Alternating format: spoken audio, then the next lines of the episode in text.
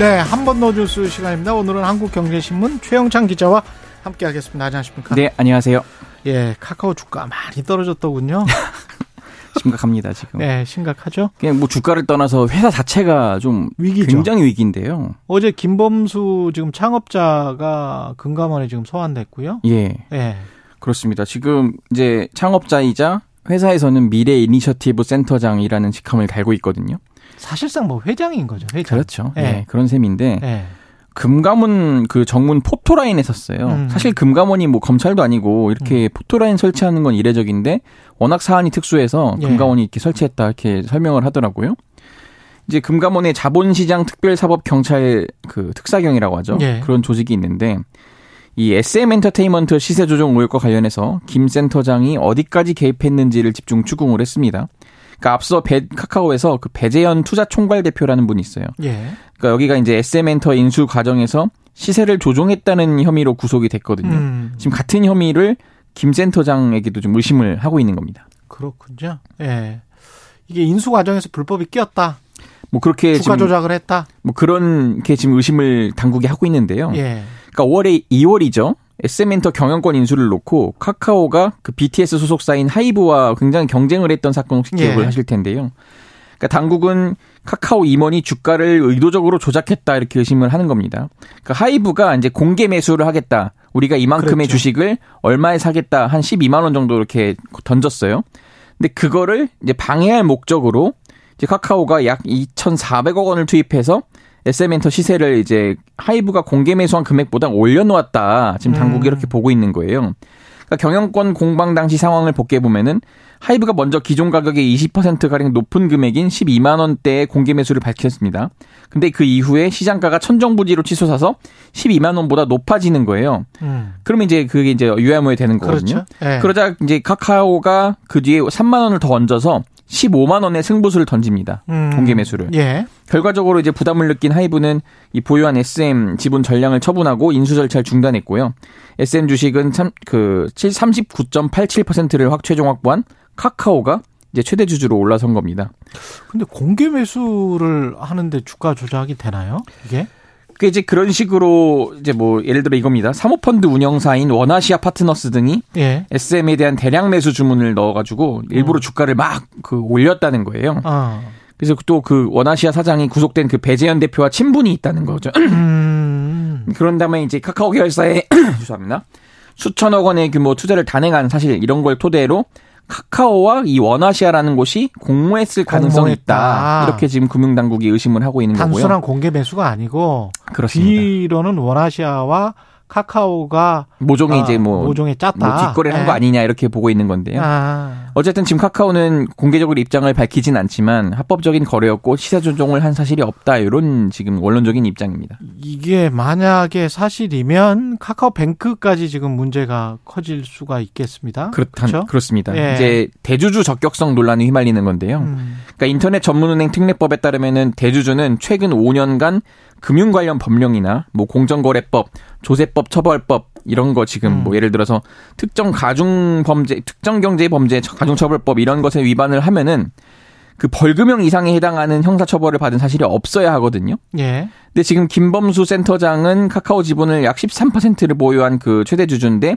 카뱅 대주주는 또 아닙니다. 예. 근데 지금 그 카카오와 카, 카오가 갖고 있는 거예요. 예. 그러니까 27.17%를 보유해서 최대 주주인데 이러면은 인터넷 은행법상 김 센터장이 아니라 카카오에 대한 그 카카오에 대한 형사처벌이 확정될 수가 있거든요. 아. 이러면은 그 뭐 예를 들어 카카오가 이제 벌금이라도 받게 된다면은 예.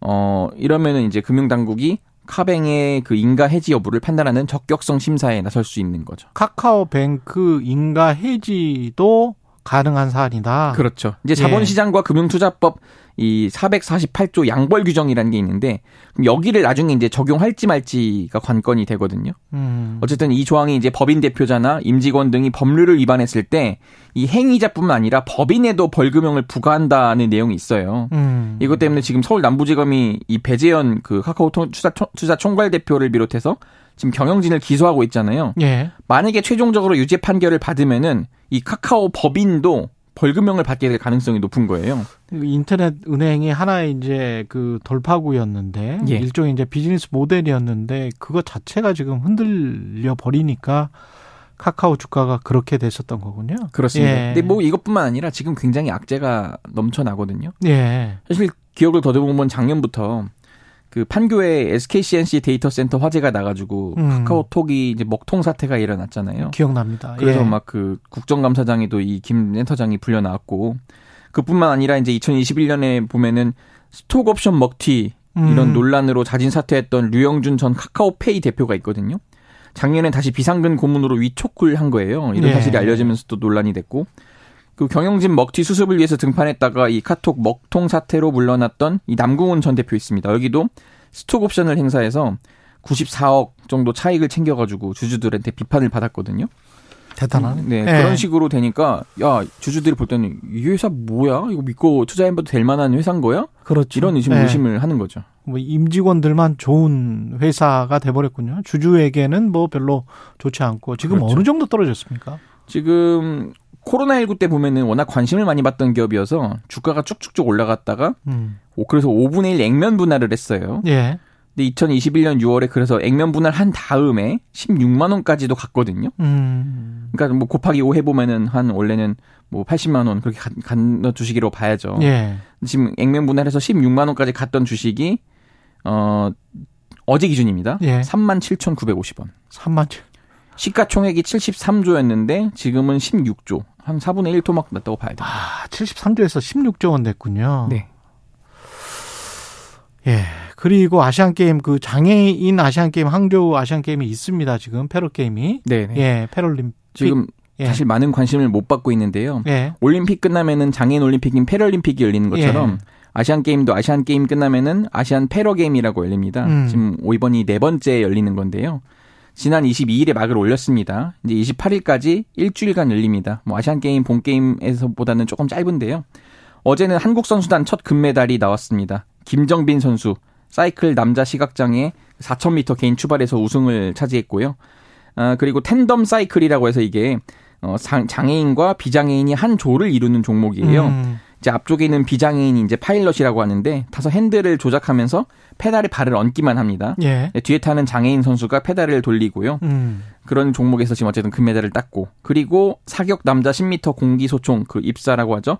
거기서 이장호와 박진호 선수가 각각 금메달, 은메달을 목에 걸었습니다. 아, 여자 육상 T36 200m 전민재 선수도 31초 27의 기록으로 은메달을 차지했습니다. 네. 9970님이 최강시사 최경련 기자님 편의점 알바 나와서 듣고 있는데 걸어올 때는 못 들어서 빨리 걸었어요. 최강시사 너무 좋아요. 최강 애청자입니다. 청취율 1등 꼭 하세요.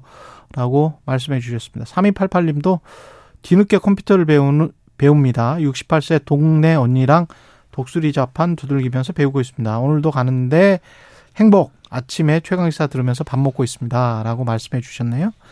0898님도 청취율 조사 전화 못 빠지게 기다리고 있다고 말씀하셨습니다. 초1 아들과 항상 함께 듣고, 듣고 있다. 아이와 함께 들어도 부끄럽지 않은 뉴스가 많은 세상이 왔으면 좋겠습니다. 라고 말씀해 주셨습니다. 예, 여기까지 한 번 더 뉴스 최영찬 기자였습니다. 고맙습니다. 감사합니다. 예.